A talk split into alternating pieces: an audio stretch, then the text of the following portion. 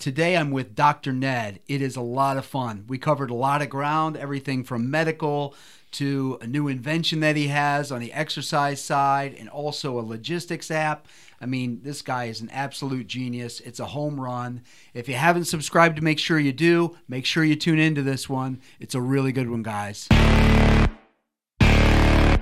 Y'all ready for this? Welcome to the Dan DeVerna Podcast, where we talk about business, life, and how to win at both. Yeah. So you may have saved the life today. Could have. It's a big have. deal. Or it could be nothing. Well, hopefully it's nothing. Hopefully it's nothing and I'm wrong. Like best case scenario, it's nothing. Best case scenario, it's nothing. Worst case scenario is like maybe six months. Wow. Because if, if it's in your spine, it's probably in a bunch of other places. Hmm. Yeah, so, To have a job like that, like, do you feel like that's a lot of responsibility? well, I don't think it's any more. If, if you're responsible, I think you should feel responsibility no matter what you do. You know, I think that's true. I think uh, how responsible you make yourself maybe determine what kind of product you put out there. I mean, I've always thought, like I talk to high school kids still, you know, once in a while, and I, I tell them that there's always a market for, for excellence. You know, if you're excellent at whatever you do, there's going to be a market for you. Yeah. It's really not a market for being mediocre. You know, you, you Right. can find a bunch of mediocre people, they'll get by, they'll do fine. Sure. But if you're really excellent at your craft, you'll you'll be, you know, people want you. They'll pay good money for you, Yeah. and not. So I, I think that you just have to be excellent at what you do every day. last year, one of the neat things that Perrysburg schools did was they said they wanted each of their seniors to go to someone in their life and have them write like a letter to them, giving them guidance uh, coming out of high school. Like what would they? Do? And I, with Chloe, I wrote this. She it was me that Chloe went to, and I wrote this whole page and the bottom line it said you know just try to do if you just try as hard as you can every day like where do you go from there just try That's just- all you can just do. do that that's I mean, you all you can do You, you what I tell people, I say you can't confuse being the best at what you do. You have to be the best that you can be at your craft. yeah I mean, that's all you can ask for is do your, you know, to do your best. You give it a hundred percent. You can't give more than hundred percent. Hundred percent is, is yeah top. there's yeah, there's two parts to that too like i think the other part is um i'd make a terrible dr ned like i i think i can be a pretty good dan but i'd be a terrible dr ned you know and so it i think that's the thing for you to be as good as you can be and me to be as good as i can be and know that it'd be i'd be pretty disappointed if i compared myself to you in some areas of our life and so it's t- you, you should, I should compare myself to yesterday's Dan. You know? Well, no, I, I think you can look at other people for inspiration. Like I look at you and I see, you know, one of the things that, that, that drives me when I see you or talk to you is that you're it's not all about work. I mean you you balance your your fitness with your work, with your family. I mean you you seem like a very balanced person, which is like crap, I wish I was more balanced. You know, I feel like I'm either too far one way or too far the other way. Yeah. And I go back between the extremes depending on, on my on the day or the week or or or my mood, you mm-hmm. know. But I see you every time I see you like, gosh, you know, you're so balanced and I wish I was I wish I was that much that balanced. I think that's funny because I don't feel that way. And I also think any of us that really look I mean, I'm not I shouldn't even say us. Anybody that looks really balanced, you're just we just don't see their shit. Cuz we've known they've got it. You know, we're just not we, they're not letting us see that part of them. You know what I mean?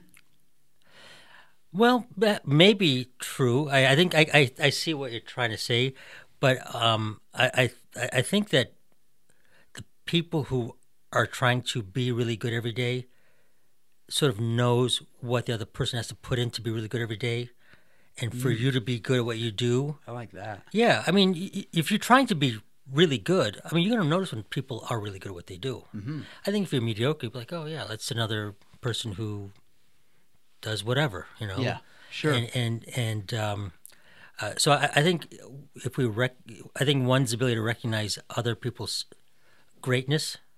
Um, I think there's a lot of envy there, not jealousy, Yeah. but there's envy. Like, wow, I, I wish I was more like Dan. Yeah, I want to be like you. that's neat. So I want to be like Dr. Ned. so, so I, Dan. I, Dr. Ned, I, I've known Dr. Ned for quite a while. We're rather good friends. Unfortunately, I hold him in very high esteem, but I would need. I still need some help with the last name. Can you help me with pronouncing your last name? Can we walk through me pronouncing your last name? you want it, now. There's two variations. One's Okay. the Americanized variation Let's hear version, both. I'd love to and hear the both. Indian version. Yes. Well, the Indian version is Lakshmi Pati. Lakshmi is the goddess of wealth, and Pati is the husband of the goddess of wealth. Wow, that's But awesome. here, it's like in the U.S., always growing up, it's like Lakshmipathy. Lakshmi. Lakshmipathy. Mipathy. Okay. Yeah. So, Dr. Lakshmi. and and you know, it, it sounded really bad growing up in, in, in Boston, where there's a little bit of a Boston accent to Lakshmipathy, and I've lost the Boston accent for the most part, so it's Lakshmipathy. yeah. And uh, it's funny when when I'm around Indian people who are from India. Uh, I mean, like who grew up there, not Yeah. not grew up here, but um, when I, I try and say Lakshmipati to not to not to embarrass myself or not to make them Right. make them feel like, hey, look, I'm better than you because I'm I, I grew up here and you didn't type of thing, and Right. I want to pronounce it Lakshmipathy, and you got to deal with it. So I try to be respectful. I think Yeah. if depending on who I'm talking to, That's pretty awesome. but assholes like you, I just say Lakshmipathy. Yeah. Right on. Yeah. That's the way you should do it. so you grew up here Grew up in Boston. in Boston. Right. Yep. And so you went to school there. Did your I went to I graduated high school there. Um, my parents my my parents moved to to my my father moved here first um, to Somerville, Massachusetts, Okay. about twenty minutes outside of Boston, and uh, he was going to school and working at the same time. And then we came over a couple of years later, my mom and I.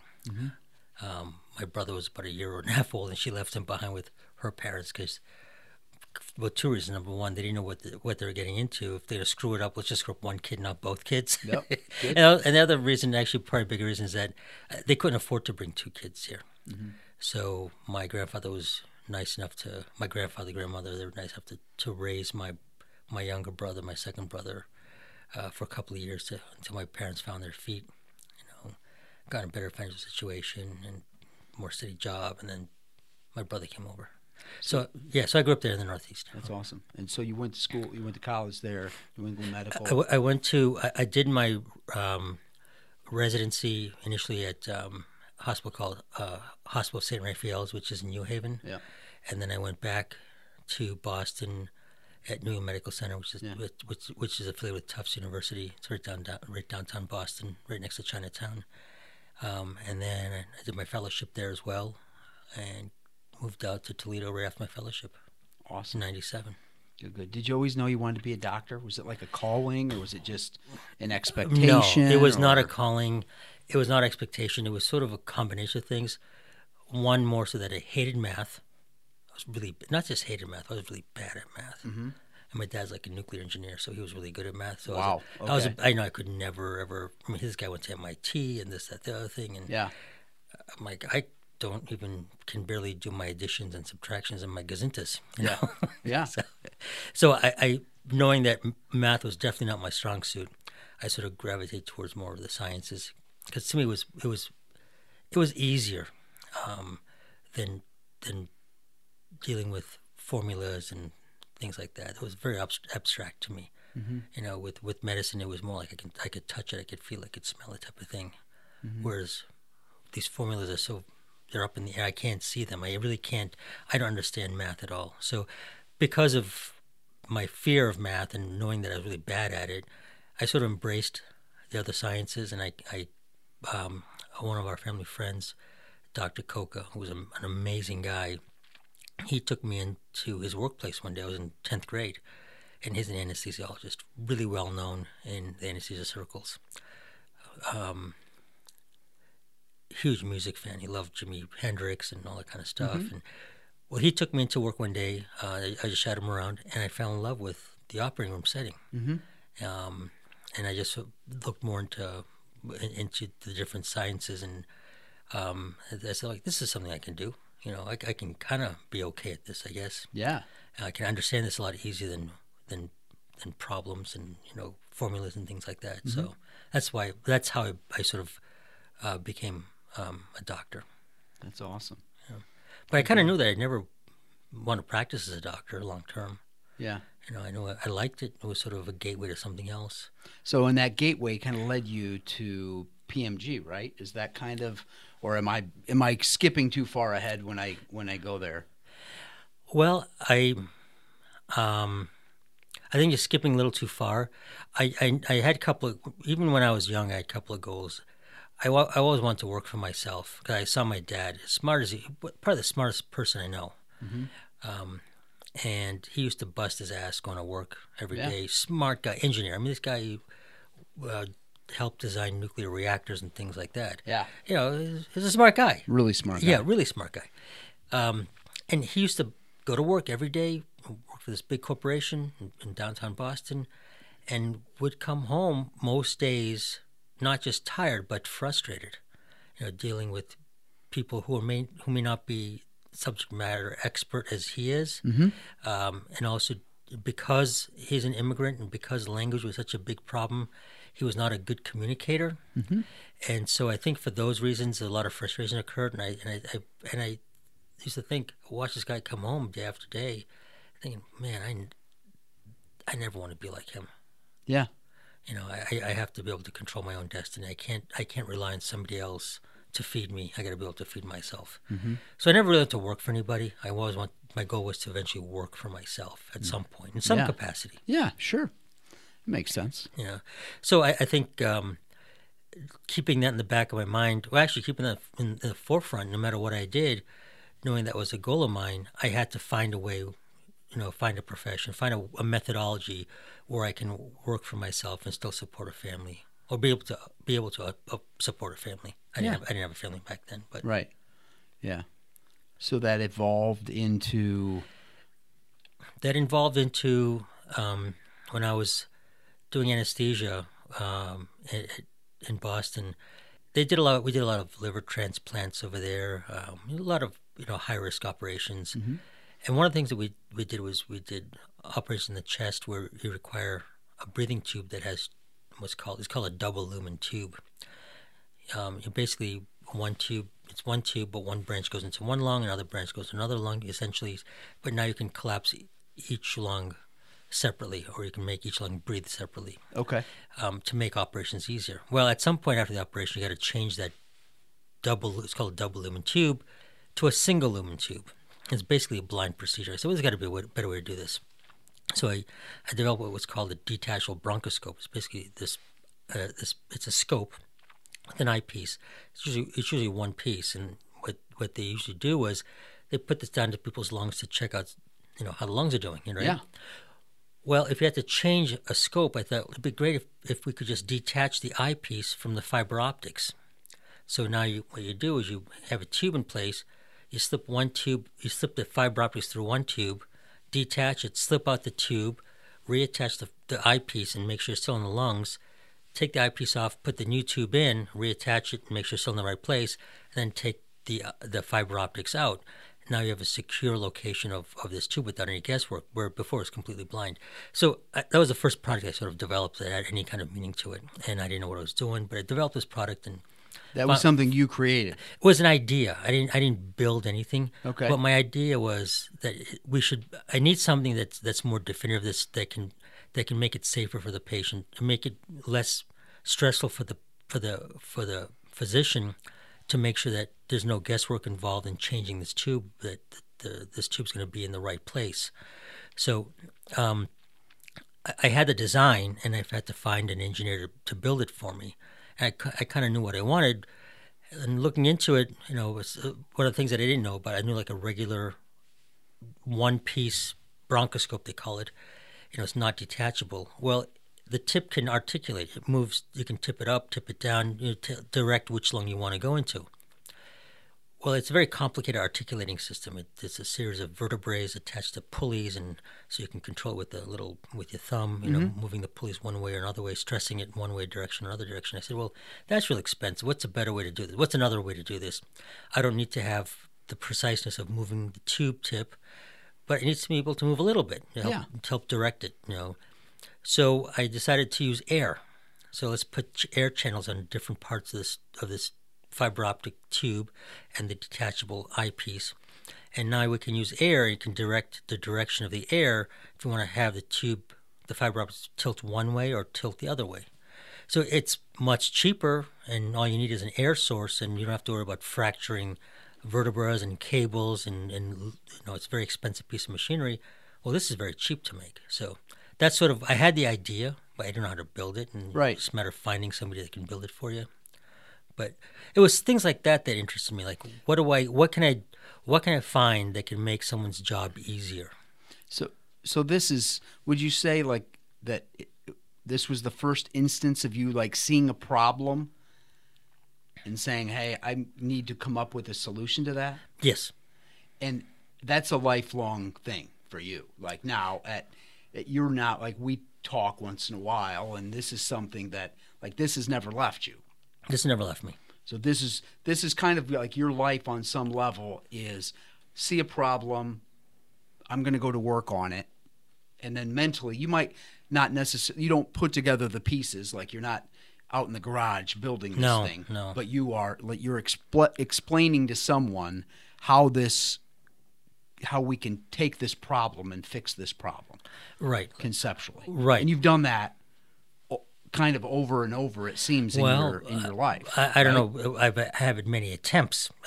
Well- probably not many successes, but definitely a lot of swing. It took a lot of swings and you know a lot of misses. So every once in a while you connect and and you know you, have something that's useful. Uh, I mean, and and and so it's it's a lot of hit or miss.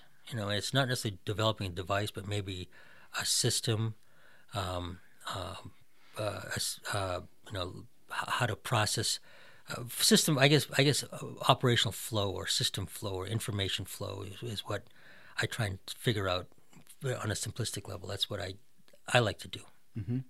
So you say, you know, every once in a while you hit one, but you've had plenty of misses. Are there any misses that like stand out?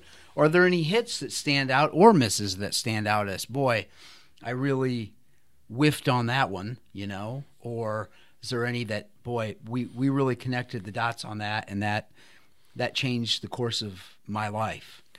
Well, most of the misses have been in real estate. Um, you know, I, I don't know anything about real estate, but I've lost a lot of money in real estate. You know, ultimately blaming myself because, uh, you know, I, I, I uh, sometimes uh, I, I take advice um, wholeheartedly and, and leave it up, leave it, leave it at that.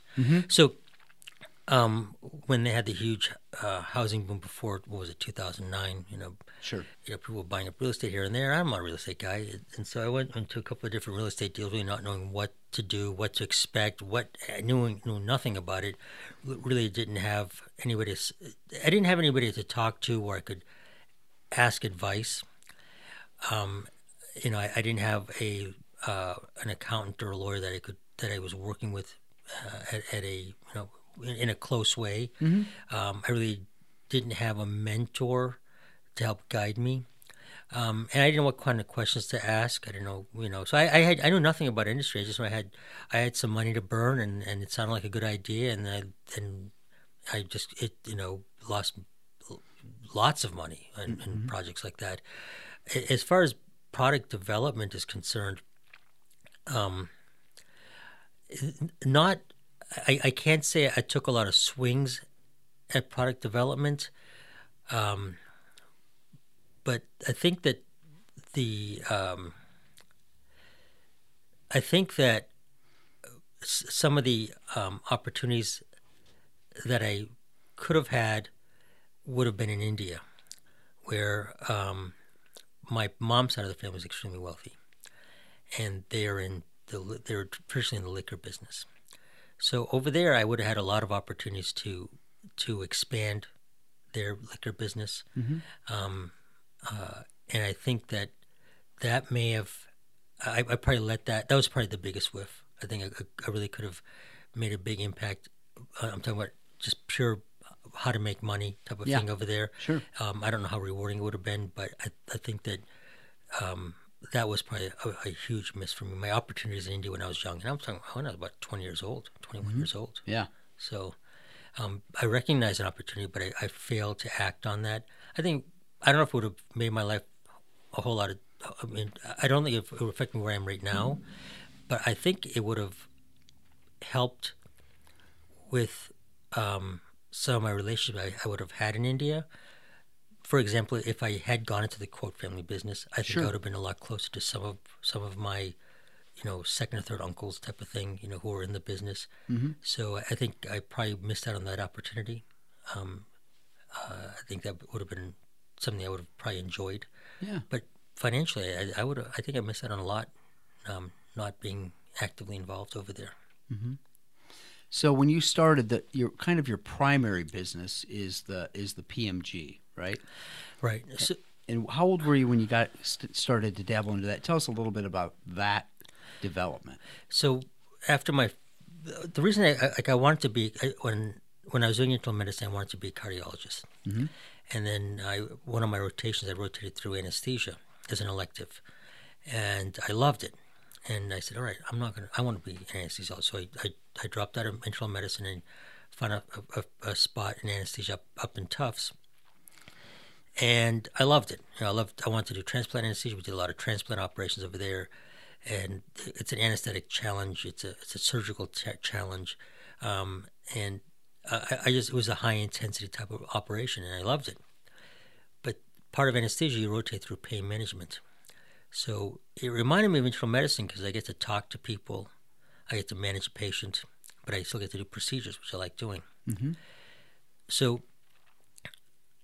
sort of seeing it from an academic perspective, we, we had two great chairmen of the department for pain management, and um, the, um, when I came out, when I came out, uh, finished my fellowship and came into private practice, the really the the the nuts and bolts of how to practice were not really taught are not really taught in residency at all in terms of hey these are opportunities these are things that are out there uh, in terms of you can be an employed physician you can be a fee for service be your own Yeah. your, your own your own hang your own shingle type of thing. And then what are the pitfalls of each one? So nobody taught you this stuff. And I came on came out and started working in a hospital as an employed doctor. And they wanted me to build this pain program. And I'm like yeah I can build this. And I went with I went back to administration and went back to my my partners. I presented my presented to my partners first in terms of what it would take to build a pain program in this hospital, and they're like, "Whoa, we didn't know it was gonna." You know, I went as far as this is the kind of staff we need. We need this kind of square footage. We need this kind of equipment, and you know. Um, we need to have a presence on the west side of Toledo, and this is the location that I've identified. This is what it costs to you know, start that office up over there and they didn't want to make that investment in me. I'm like thinking, you know, I just moved out here. It's less than a month, and you want me to build a pain practice. You know, you're not playing with me now. Like, what's going on here? I made the same presentation to the administration, and their first question was, "Will the partner support you?" I said, "No, they don't support me." Uh, and they said, "Well, if they're not supporting you, why would we support you?" Like, I dragged me and my family out here from Boston, and within six weeks' time, you're telling me I can't do what you were bought, I was brought here to do. You know, why am I here? So I quit. And um, my wife at the time, you know, she had this great job in Boston, um, and I dragged her out to Toledo, and you know that kind of pissed her off. She goes, "You dragged me out to Toledo for your dream job, and you're quitting in three months." Yeah. I'm like, it's dramatic. Well, yeah. And I said, well, you're right. I said, if they're not going to play with me now, why would they play with me six months from now? You know, we should cut and run. You know, we can go anywhere. We don't own any property. We got a car. Everything's paid for. We got this six month old kid. You know, we can go anywhere. You know, we got Right. a dog. Um, where do you want to go? And um, this job in Findlay sort of fell in my lap. And he wanted me to develop this program in Findlay. And I'm, I'm like, hey, honey, you know, we're already here. What do we? Let's just try it for a year. If we don't like it, we can leave after a year. Yeah. So we're. I, I joined this physician to help develop the practice, and he was awesome, great mentor, great physician, and um, we were supposed to be partners after a year, and things didn't work out well in terms of from from a business perspective. So I ended up buying him out and um, developing the practice myself. Uh, so it was it was nice to hang my own shingle, you know, in, in a year's time after graduating, which is sort of what, what I wanted to do. I had a great mentor to help me help me in terms of a little bit on the business side of things in, in terms of medicine as well as the clinical side of things in, in medicine. So he taught me, you know, some tricks of the trade and things like that. Just a great all around mentor. Um, and so early on in my career, I, I, I started, and you know, I, I invested in a couple of surgical centers, one in Findlay and one in Sandusky, uh, to run my to do my procedures in. And quickly found out for a couple of reasons things weren't working out. Um, mainly, you know, you have say thirty odd surgeons or doctors are working there in the surgical center. They all have their needs, and nobody's really focused on what my needs are. And that's, that's you know, the patient. You know, I wanted my patients to be handled a certain way. Not that they couldn't be, not that not that they were handled badly, but in terms of efficiencies and things like that. You know, um, how we engage how we engage a patient and and, and whatnot.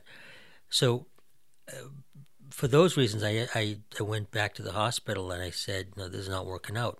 This is what I'm proposing in terms of working together with the hospital here, and, and I'll give up my shares at the surgical center. Um, and they sort of hemmed it out a little bit, and I finally just said, you know, I, I should just probably just sell my shares. I'm unhappy here. I'll just bring everything back to the hospital a little bit more control.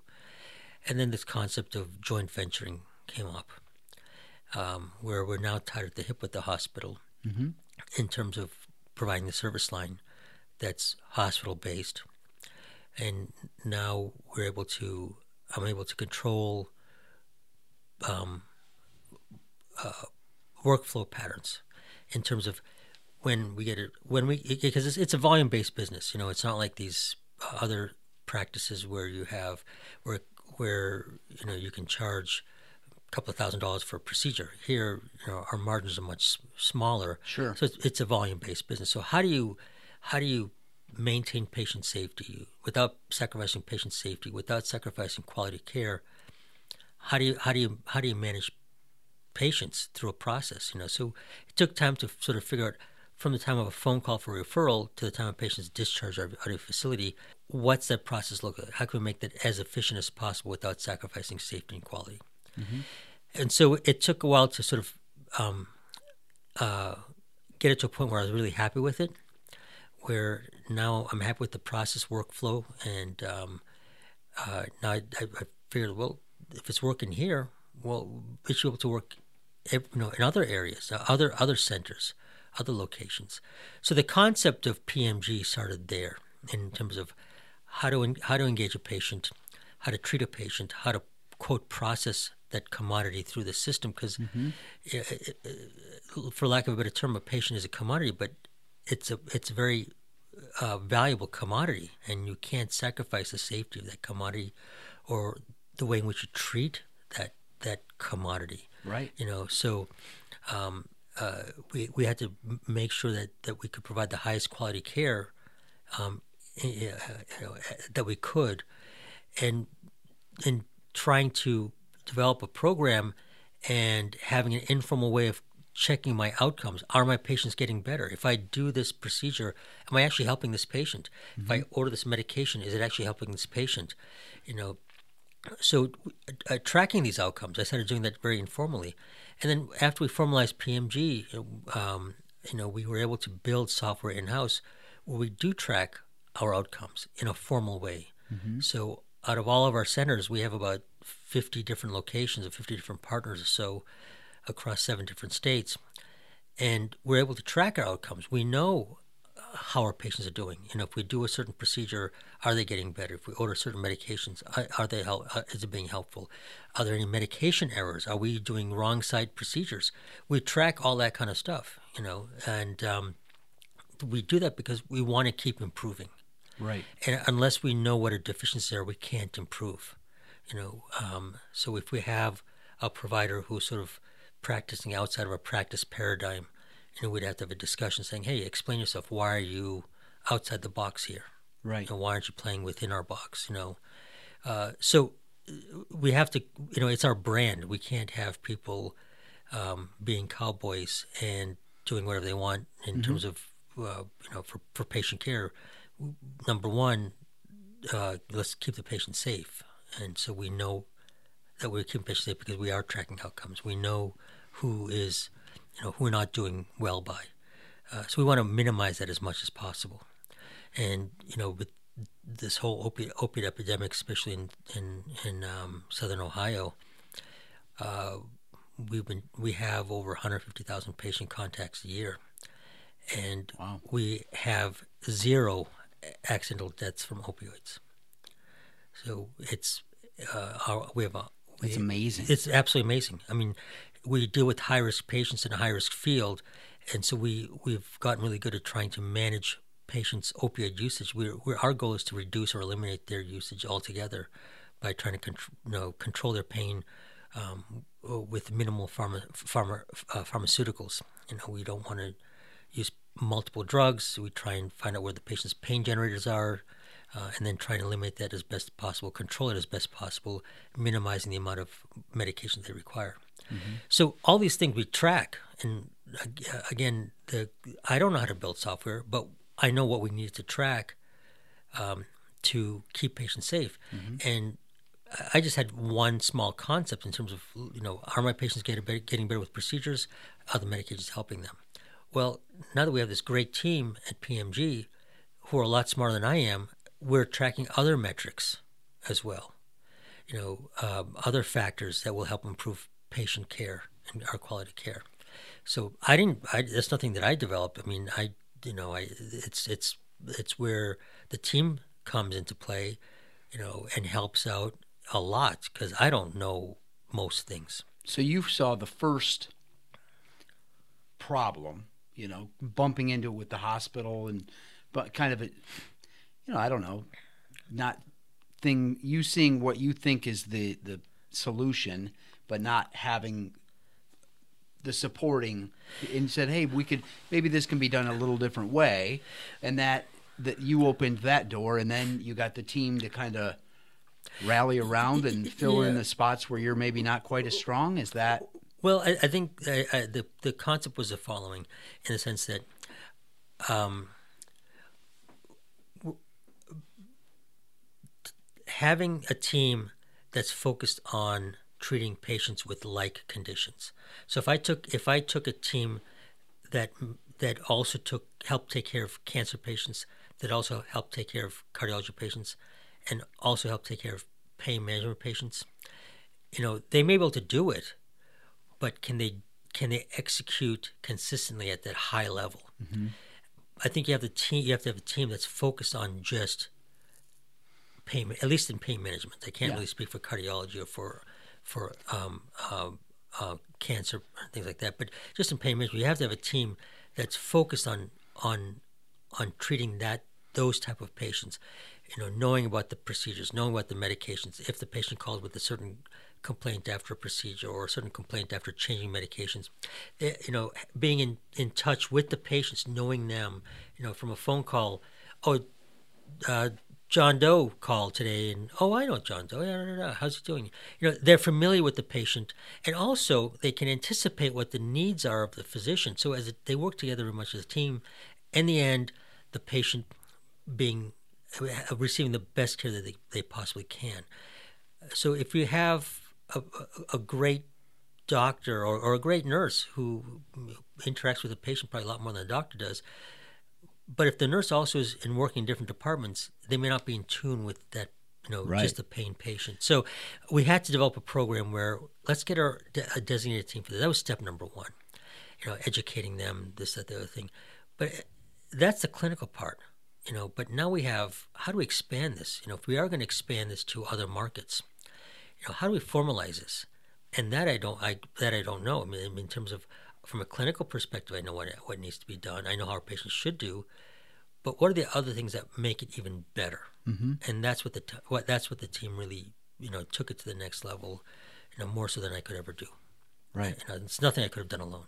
And you guys are really now the number one in the United States, right? Or one of the top. Geographically, we're the largest provider for interventional pain services in the United States. It's We pretty have awesome. we have uh, we have approximately fifty different partnerships and probably sixty different locations. Um, um, so we, we cover we cover a, a large territory, uh, and our our suite our most of our our hospital affiliations or partnerships are in rural areas. Um, so uh, you know our sweet spot is really a, a community of about fifty thousand people is our sweet spot, um, and most of our our uh, relationships with hospitals are mm, probably somewhere between twenty five and fifty thousand, I'd say. Okay. So smaller, smaller rural communities, smaller But- rural communities. But whether you're working with each individual client that even though they're all everybody's unique, right? But they are they all have a very similar, you know, very similar. The names change and the faces change, but it's it's basically they're taking care of the same person over and over again, right? Y- yes. Yeah. I mean, most of what we see are patients are spine pain patients, either who have who are who are quote pre-surgical, meaning that they're either not bad enough for surgery, or they don't want to have surgery, or they can't have surgery because they have bad lungs and bad hearts and stuff like that, mm-hmm. or the patients who've had surgery and are sometimes no better or sometimes worse off because of scar tissue. Uh, and so, not that most people don't get better with surgery, but we we in our business we see the patients who don't get better. There Sure. are vast majority who do get better, but the ones who don't, what do you do with them? That's what we can help them with as well. Okay. So, so we, we see the two main populations of spine patients before and or after surgery. Okay. So yeah, it's it's it's a lot of the same stuff. So you've done that with the on the down to the client level, and now you're also doing that on the hospital level because it sounds like you, you have a very typical client, almost a niche client for the hospitals. Like you know, this this typically is the size hospital this works really well for. Is there a magic to that? Like they're not big enough to have the resources to do it their, their own way, or you know, the, you guys fit in there as a great partnership because of their size. It's unique. What's what's what, what I think makes us unique is that we like to be responsible for these patients who have these pain problems. So these pain patients typically, typically either they're sometimes taken care of by a neurosurgeon, orthopedic surgeon, a neurologist, sometimes a psychiatrist, um, uh, sometimes chiropractor. Um, you know, they people different people are addressing that. Those are different people who may be addressing a patient's pain problem. Physical therapists. So the what's the point of entry? Who's managing this pain patient? You know, this patient who has a pain problem, whether it's a shoulder problem, either before or after shoulder surgery, a spine problem, either before or after spine surgery. Uh, but who's managing these people long term? You know, the pain is the number one reason why patients go to the emergency room. So what we like to do is, if we get a pain patient, if we get a patient who has pain, say it's a spine problem, my job is to keep that patient out of the emergency room. You know, you don't, you don't want these people who have flare up of their pain problem running to the emergency room because they have a flare up, and now they get treated in the emergency room, and they, you know, they essentially act as their primary care doctors, the emergency room for their flare up of their pain problem. Well, we want to eliminate that cost for the hospital. Mm-hmm. Want to improve the patient's pain control, so we can improve the quality of life and their level of functioning Uh, how they functioning better. Let's keep them out of the emergency room. Let's have them stop using resources. You know, I'm, I'm going to five, six doctors for my pain problem. And then you compound that by the use of, of opioid agents. You know, now they're getting pain pills from a couple of different people. Mm-hmm. They may be going to the emergency room to get pain pills because Right. they're having a flare up. Well, we have a we tell the patients, listen, we're going to take care of all your pain needs, whether you you know you have a flare up of an existing problem or development of a new problem. We, we can we can assess that. We can keep you out of the emergency room. We're going to minimize or monitor your opioid uses a lot more closely. So you're not getting opioids from multiple doctors. You're not going to the emergency room with the flare up and they're giving you more opioids. We're not. We, we, we want to eliminate that. Yeah. So improving patient safety, improving quality, the quality of the patient's life, uh, and the level of functioning is what, what we're trying to accomplish by reducing costs because it chews up a lot of costs in healthcare to, to treat a patient in pain, you know, keeping them out of the emergency room, keeping them functional so they don't lose time at work and things like that. So we, we like to feel like we're a value added um, uh, process in a community. not just for a hospital. That's awesome. So that's a I mean, and this is kind of your like this is your your primary function is a we'll call it a day job. Is that um My day job, my day job is keeping keeping out of their way. yeah. If Is if- that a full-time day job, or is that part-time, or how does that I- work? If if if our, our CEO John Bookmeyer, if he tells me, uh, "Get out of my way, Ned. I got work to do," I, I say out of the way. They Yeah. they basically tell me what to do, and I just do it. Right. You know, my job is being a clinician. If they need me someplace or help out someplace in a clinical aspect, from a clinical level, I'll be involved. But from a business perspective, I mean, I, I can't run the dishwasher. These guys, Yeah. these guys are, are are great. You know, they Yeah. they they know what they know how to run a business. I That's awesome. I don't know how to run a business. So so let's jump if we can to the ne- like what would you say was the next problem that you saw that you decided to kind of start to build a try to build a solution for? I mean, I know that there's as being a, a pretty good friend, I know there's a few things that you're you're you're kind of always on to the next creation. Like what what are maybe share one or two Well, of the new creations or things on your radar or something I- like that. I, I think that I, I think well, number one, we have to continue to make sure we do a good job. Mm-hmm. So this the software we created now is called iStats. We we track different different bunch of data.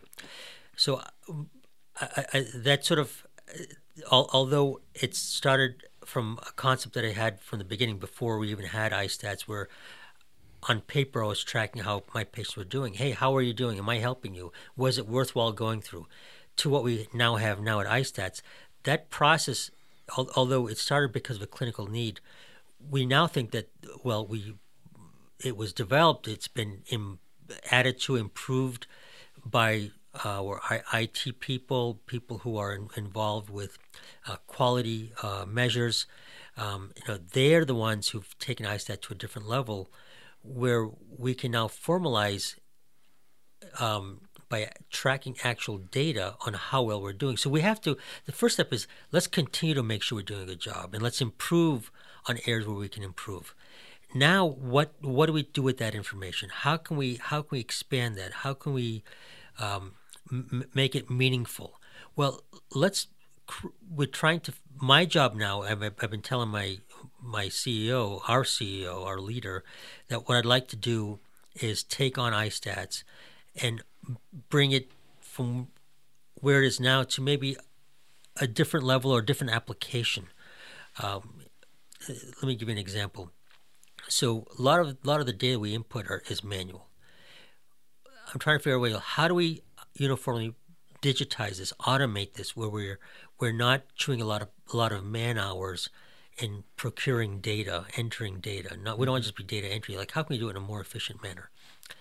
But taking that process now and let's apply it to other specialties. How we, how are the cardiologists doing? How are the uh, other you know various surgeons doing in their in, with their patient pool? You know what are their outcomes like? Are they providing meaningful meaningful service to the community? You know, uh, you know if we had a if we had a physician who was doing all kinds of procedures and they weren't their patients weren't getting better, we're gonna have a discussion. You know, why are your patients not doing well? Is it patient selection? Or, you know, what is going on here? Let's identify the issue. So, in a similar way, if somebody who is having, you know, a different specialty, whether it's an eye doctor, obstetrician, you know, it doesn't matter, general surgeon, who is tracking their outcomes?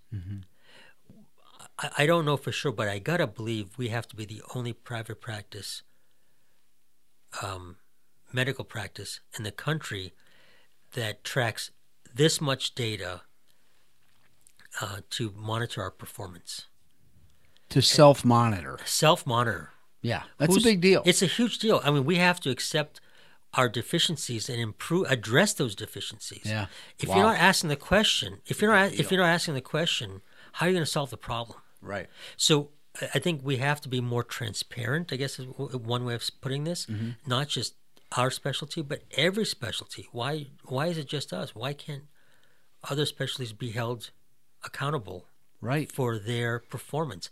I'm not talking about pay pay for performance. I'm talking about, hey, as a if if if I'm one of 20 orthopedic surgeons who does knee replacements, and I got one guy who's just got all these complications I don't want to be associated with that person. I don't want him seeing any of my, my patients. Why is that physician seeing any patients to begin with? I mean, it, there's an issue and it needs to be addressed. Is my point. Right, yeah. So early detection and and addressing that issue, whatever it may be, in a manner that's consistent with hospital policy uh, and procedures, needs to be done. So in, in, increased awareness is is what we need to bring to the table. Yeah, he might not even know he's the worst one. He may not know.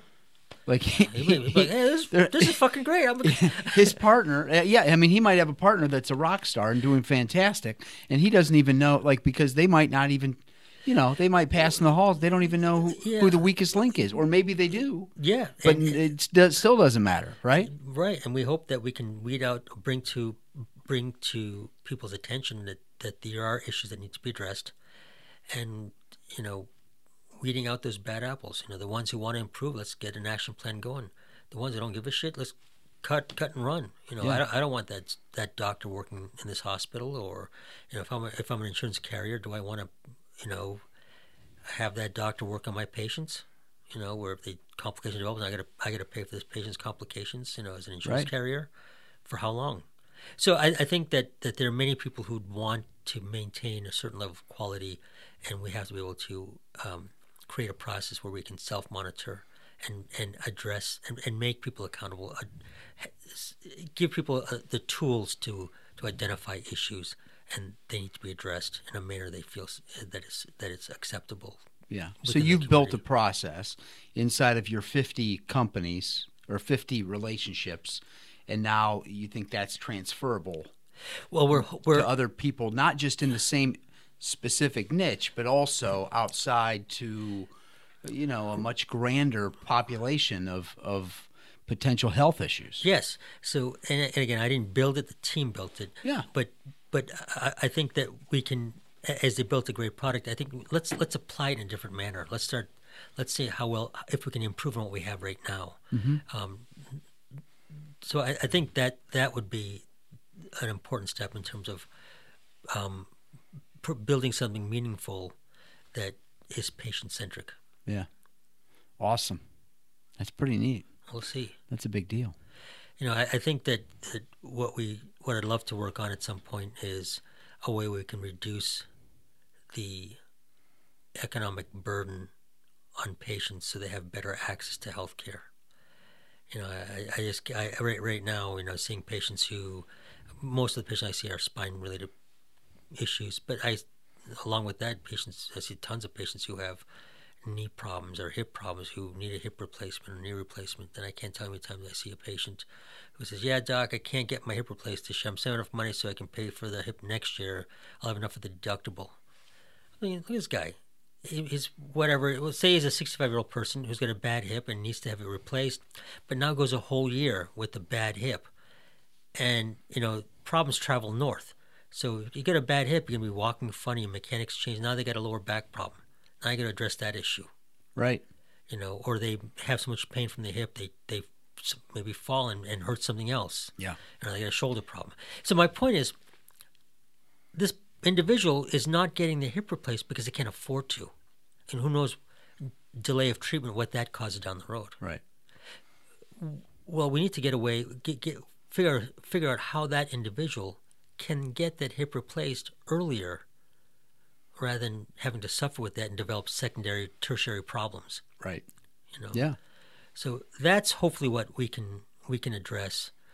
Uh, you know, there's got to be a way, a system where we can make a meaningful impact on reducing that, that financial burden on patients, so they can receive the care they need, um, and and not have to put things off. You know, it, hip replacement is just one example. What about Sure. all the other stuff that goes All on? All kinds of things. All kinds of things. It's a very broken system. Right. It's a very broken system. I think the talent is there. I think the U.S. has the best doctors and healthcare providers, Mm-hmm. and but I think the system is definitely broken. You know, we we got to figure out a way how to how to make it more accessible. You know, I think reworking that process somehow, right? Like I mean, it's it's not for lack of like when when somebody comes into being a doctor, like they're very passionate, they're very excited, and they want to change the world, want to change the world. you know. Yep. And then suddenly they're in this system where they just feel like they're you know they're in the current and the current's going so fast and they're just trying to keep up with the current Yeah. it seems like it's when i talk to my friends that are docs it just seems like the current's moving so fast it's all they can do to keep their head above it Yeah, I mean, I think there are a lot of um, a, a, a lot of things that um, a lot of doctors are not prepared for in in terms of what's coming around the corner in medicine, whether it's the science end of it, whether it's the business end of it, the administrative end of it, regulatory end of it. You know, there's a lot of things that are involved in taking care of patients or practicing as a as a clinician. Um, you know, and uh, it it can be overwhelming. sure Know. well they don't like you said they don't teach you that in med school They don't teach you nearly enough, or at least inform you of what's out there. And hey, look, these are the things that you'll that you'll have issues with in the future. And here are some here are some um, uh, uh, I guess you know these references, these um, support groups or support structures that are available for you for help. right You know, um, this organization, that organization, whatever it may what, whatever it may be. But oh, we we may have clinical skills, and they and but the other facets of of um, healthcare are not really um, there. I mean, uh, most physicians are being employed, and they don't want to deal with all the administrative stuff and deal with all the the issues with how to run a business. They just want to work as a doctor and, and go home and, and be employed. And I think that's that's gonna that trend's gonna continue because most doctors won't be able to afford can't can't afford to run their own practices because a lot of them are not trained on how to run a practice. They're great doctors, but maybe not great business people. Sure. Yeah. So let's jump away from the medical stuff for a minute. And um, I'm thinking of like another situation where I feel like you saw a problem and you said, "Hey, I think I'm, I, I don't, I don't, I'm still not sure that I can keep up with your brain. Like I think it moves a lot faster in a, a different way than mine does, and so I'm trying to get towards your like links Oh, and, and, and what you saw there and kind of what you're working towards tr- the problem you're trying to solve and how that because I find it interesting that it just seems like it's recreating whether you see it or not inside of from the outside it looks like you're just you're seeing a problem and you're like oh we're going to get to work on this problem so like here we can we can fi- find a way to you know I come up with the conceptual idea of how to fix it and then I find the people that have the capacity to put things together to help me do that. Links was um, uh, uh, again an unexpected project. Um, uh, one of my neighbors and good friends um, is in the trucking business, uh, in as a carrier as well as a broker, and he was over the over, our house um, some time back, and he was just bitching and moaning about the industry and how fractionated it was, and how I can't get this done, that done, this is bullshit. That's you know, he, he's all about "Oh, everything is bullshit. Yeah. type of type of guy. Yeah, sure. But you know, he's he um, he's a self-made guy. He you know, started and runs and uh, continues to expand his his logistics operation in terms of being a carrier, broker, and some other stuff. And I mean, just a just a to earth type of guy. Really, really, really super person. But just like I would bitch and moan about stuff in the in the medical field. I mean, he's bitching and moaning about stuff in his in his in his industry, which I know nothing about. But he was telling me what what was bothering him. You know what some of the deficiencies are, and I'm just sitting there listening and listening, and and the next day I I, I called him. I said, Tony, I, I think let me think about this. You I, you know I had a great conversation with you. Let me think about this. I think I may be able to help you, but give me a couple of days. And I thought about some of the things we can that can be done. You know, how should, how should information flow? You know, how I had no idea what how a broker what a what a broker is in, in the logistics business. Mm-hmm. I had no idea what what really a carrier meant. You know, what is it? What's the difference between a custom a customer and a shipper? The hell do I know? You know, I can't spell customer. you know, so anyway, um, what I what I what I said to him was I said I think I, I think I, I may have a way we can process some of this, address some of these issues. Let me talk to one of my partners and and, and um, uh, who was an who was an IT guy, and I talked to him about it, and and we um, uh, I, I went and talked to Tony. I said, Tony, I think we can we can do this. I said, "Uh, these are these are the these are the issues, you know, in terms of uh, oh, from a carrier's perspective. This is what you what you would like. This is what from because he also owns a brokerage firm. So from a broker's perspective, this is what these issues are Sure. for a brokerage firm. You know, what a customer's afraid of. What are their concerns? You know, what a ship, what are receivers, what what are their concerns, and trying to figure out well how do how do we optimize communication between a shipper, a possible broker, a carrier, and a receiver, and the driver. You know, how, how do we keep track of this? How do we keep track of that?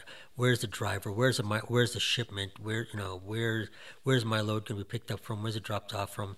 You know, how do I how do I procure a load? How do I know um, you know uh, uh, when it's arriving? What the route is? All these all these different things. You know, how how how far did I travel? What's the driver's time? You know, how do I know the Yeah. driver's actually driving and not you know uh, and and not didn't shut his device off and and logged fewer hours and drove longer miles. I mean, these, this unaccounted driver time issue. So there were many issues that came up, and and trying to figure out what is important, what is not important. You know, what's you know how to how to, how to triage these these issues.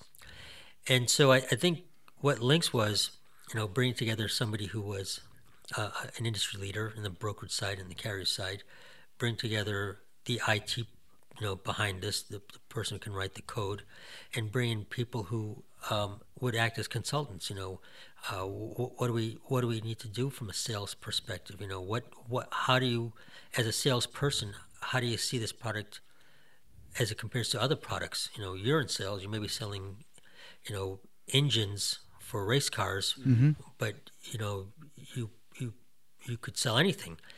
How do, this is a product we'd like to sell. What other like products out there? You know, who do we?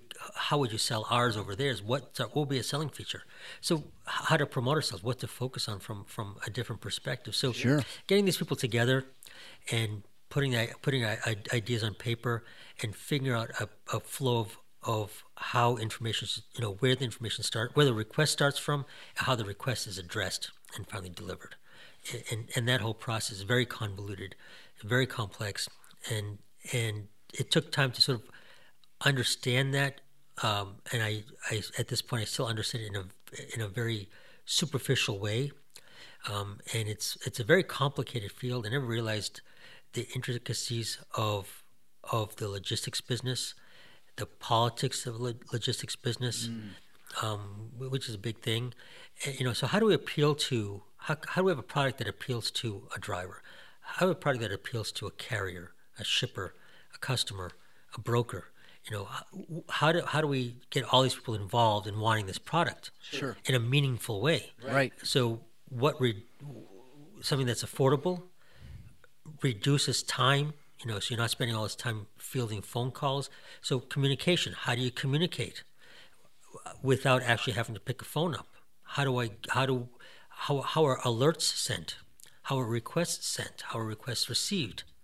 So that that process, you know, took some time, and we made a lot of mistakes, and we still continue to try and identify these these deficiencies and improve on them. Um, but we're very close to a, a product now. It's it's it's been about a year, a solid year and a half in the making, but we're very close, and and it could have been something even better, I think, in retrospect. But I think we get a solid product, which I think has a definite market mar- marketplace, and our our main marketplace is really catering to the small to mid-size, mainly the small carriers. You know, people who have five trucks, 20, 10 trucks, that marketplace. But since mm-hmm. most of the trucking, most of the carriers out there, 80, I think the number is about 90% of the carriers are small carriers. Okay. Oh, that's Yeah, so Surprising. so so they need something that's transparent, that's something that's affordable, easy to use.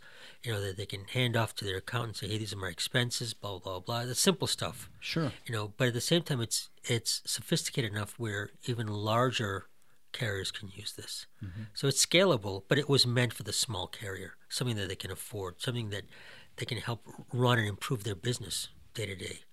Know, so we have a mobile app, we have a web-based app that we developed for this. So if you're an owner operator, you don't have to be in front of a computer. You can do it on your smartphone. If you got a smartphone, you can. It actually has more features on the smartphone than it does on a web-based app. Wow. So, but again, it, it, it's it, it's just a it's just process flow. Yeah. You know, it's just similar to medic to medicine. The key to to key to anything is communication. You know, who's listening? How are you? How do you listen? And then how do you communicate to somebody else? You know, so I, I think it's that's a very basic, a very basic process. It's very probably the most important step in anything. So whether you communicate verbally or in a digital format, you know, whether computers can communicate with other computers, it's how are they communicating? Is it is uh, is your request being understood and are you able to execute in the back end? Yeah. So you've kind of taken the same approach, whether it was this medical device or the process on the medical side, and streamlining that, and data, and then it sounds like the in the link situation, it's it's again data. It's data. Like it's data. It's it's taking all of the input from all the different sources. What's important because obviously what's important to the broker, what's important to the person being delivered to, and what's important to the driver. Those are three very different perspectives. Yes. So you know what generally happens is maybe maybe one or maybe two of those are satisfied, but the third one's pissed off about it.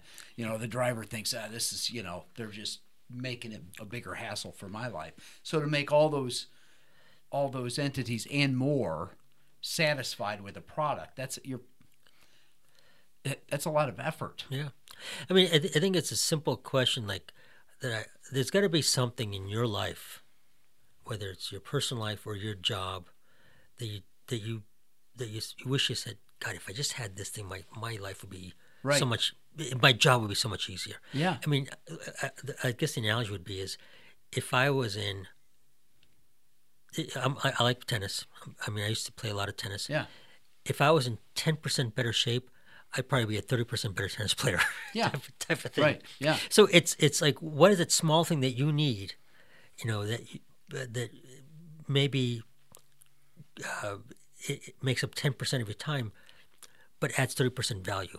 Yeah. Type of thing, you know. So you're just looking for that. Like I know you're kind of in the well, I guess you could call it venture capitalist space. Like you're always looking for new ideas and new things and you know fresh things to throw a little bit of energy at and and it's exciting to solve a problem and when you hit when you do hit one and you connect it's a home run i mean that's that pays for a lot of sins and then it gives it's okay to to miss a few times or for something to take take a little bit more time to develop, right? I I I, don't think you can.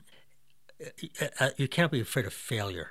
I mean, this is this is. I don't say what I do is high risk. I never take a risk that I can afford to lose on. So I don't. I, I'm not a gambler, but you know, what, if I can if I can afford to bring a certain project to fruition, and it and, it's, and it happens, great. But if I fail, I'm not really losing much. It doesn't affect uh, my family. It doesn't affect my other businesses. So it's a failure.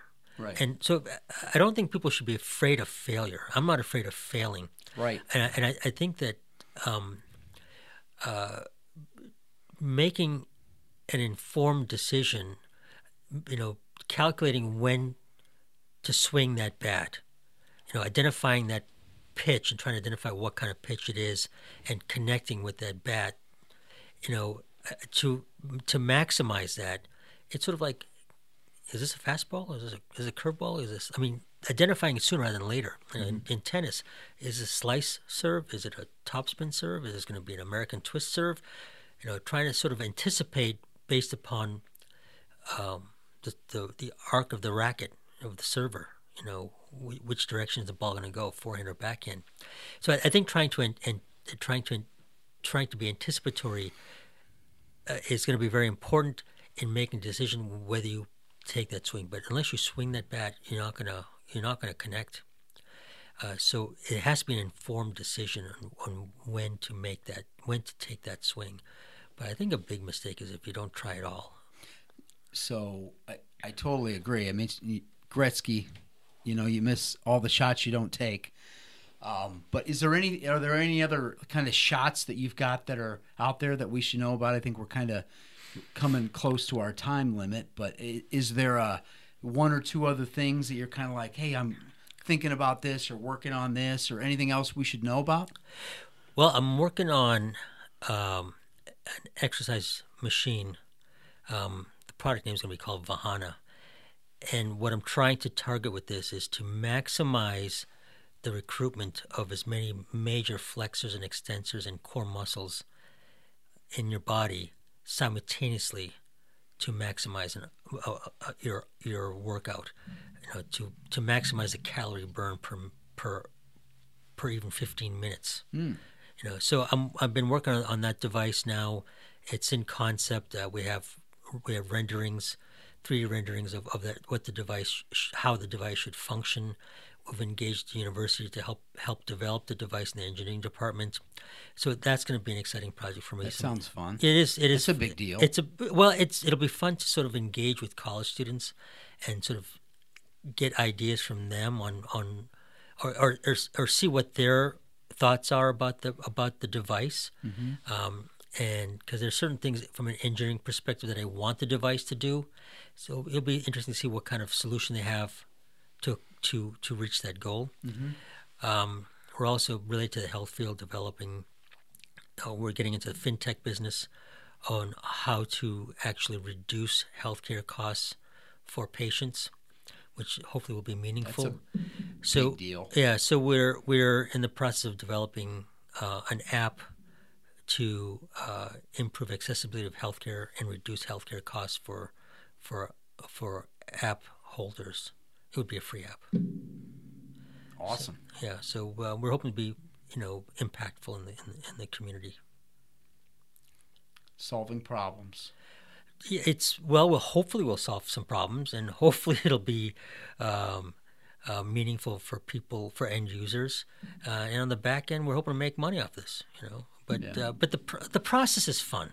Yeah. That's what really gets me going. Is I love the process. Yeah. That well that's the genius of it. I mean the the neat thing is that there's so many people that think about the, they they think about it enough to complain about it, but they don't think about it enough to do something about it. Know, I mean that happens I'm guilty. You know, we we all have these things where we're like, "Oh geez, uh, you know, if I if I just this," and then then they they might even say it out loud, but then that's it. That's the last.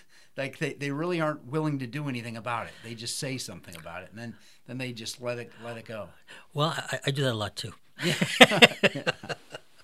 Well, that's all right. Well, we're doing no, a lot but, of but it's but it is again. pe- pe- People, um, you know, they're like wondering why you do this, and it's really it's it's um it's like painting. You know, it's like reading a good book. You know, to me, I like this stuff. yeah, You know, This isn't it's- work, this is- right? it's not work at all. Right, This is just yeah. this is just I- it just it just drives me. It's passion. yeah, You know, figuring stuff out. yeah. Well, and I think that the element that you sounds like you've hit a home run in a couple ways, but you've got some close people to you that are the, that are the right kind of teammates.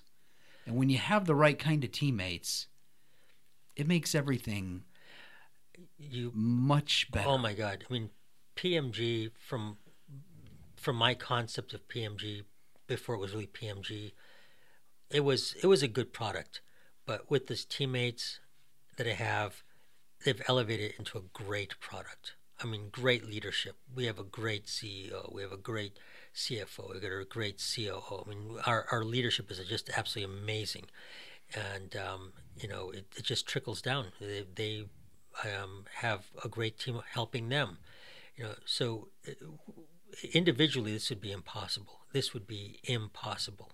You know, you have all these terrific minds working together as a team, solving problems. Um, it's just it's it's um, very humbling to know that you're no longer needed in this process. yeah.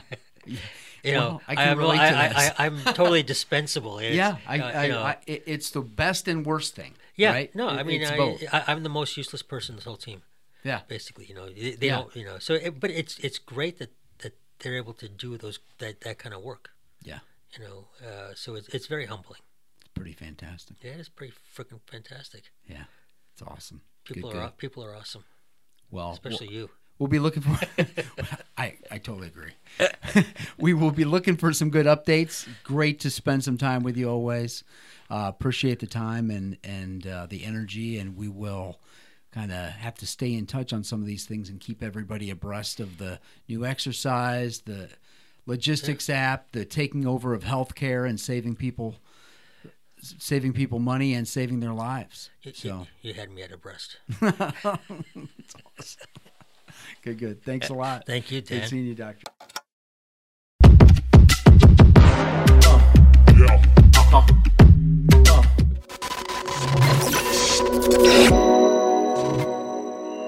Dana Vernon offers products and services using the following business names: Creative Financial Partners, Insurance and Financial Services, Ameritas Investment Company LLC AIC, member FINRA, SIPC, Security Investments, Ameritas Advisory Services, AAS Investment Advisory Services. AIC and AAS are not affiliated with Creative Financial Partners. Products and services are limited to residents of states where the representative is registered. This is not an offer of securities in any jurisdiction, nor is it specifically directed to a resident of any jurisdiction. As with any security request and prospectus from a representative, read carefully before you invest or send money. A representative will contact you to provide requested information. Representatives of AIC and AAS do not provide legal or tax advice. Please consult your tax advisor or attorney regarding the situation. Whew. Thanks for watching.